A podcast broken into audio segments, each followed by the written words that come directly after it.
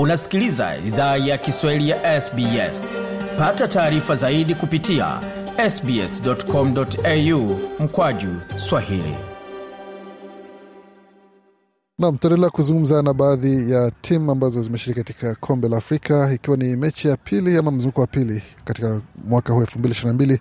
Tunaye mwalimu wa timu ya Congo Republic ama Jamhuri ya Congo, Bwana Beni, pole kwa matokeo, lakini kwa upande wako mechi umeionaje? Vile ilienda, ni mafunzo gani ambayo umetoka katika mechi hii?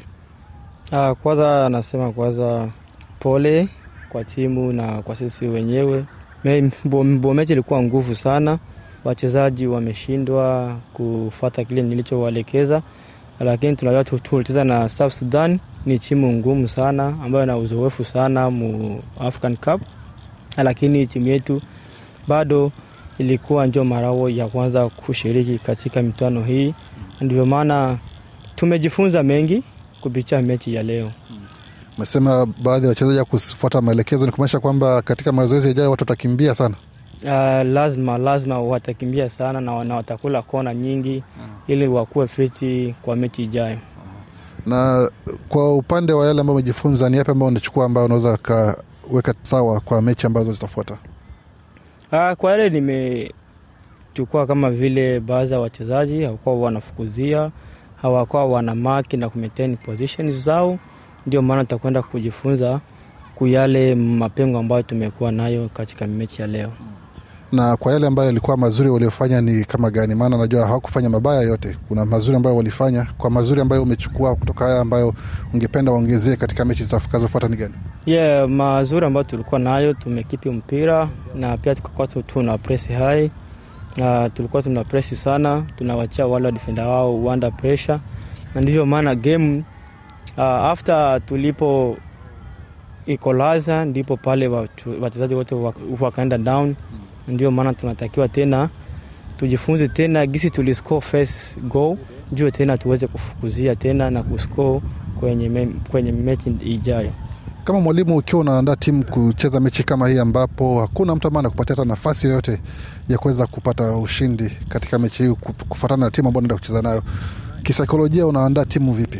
Kisaikolojia tunaandaa tena katika mechi zinazokuja. Naomba tu wachezaji wafike kwa mazoezi wote. Tunaomba tena niongezee tena zaidi na nipate tena ujuzi tena kuona ili tuweze tufunga tena mechi zichazo.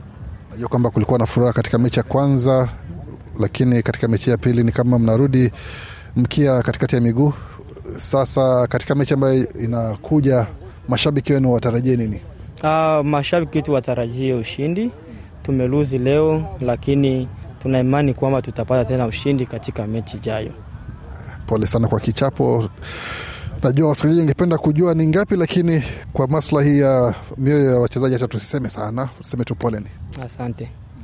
Meneja, kwa upande wako ni kipi ambacho unaenda kujifunza kuweza kukaa pamoja na kamati ya ufundi kuandaa katika mechi zijazo?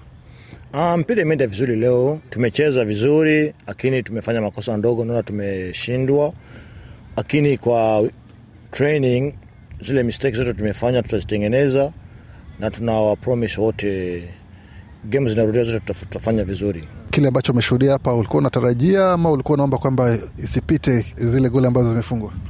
Ah, kwa ukweli au jamaa wa Sudan wamejipanga, lakini na sisi sasa tumejua kwa, ma, kwa mistake zetu na tutaongeza nguvu, tuone kama tuta, tunaendelea mbele na timu yetu na tuta qualify for the second round.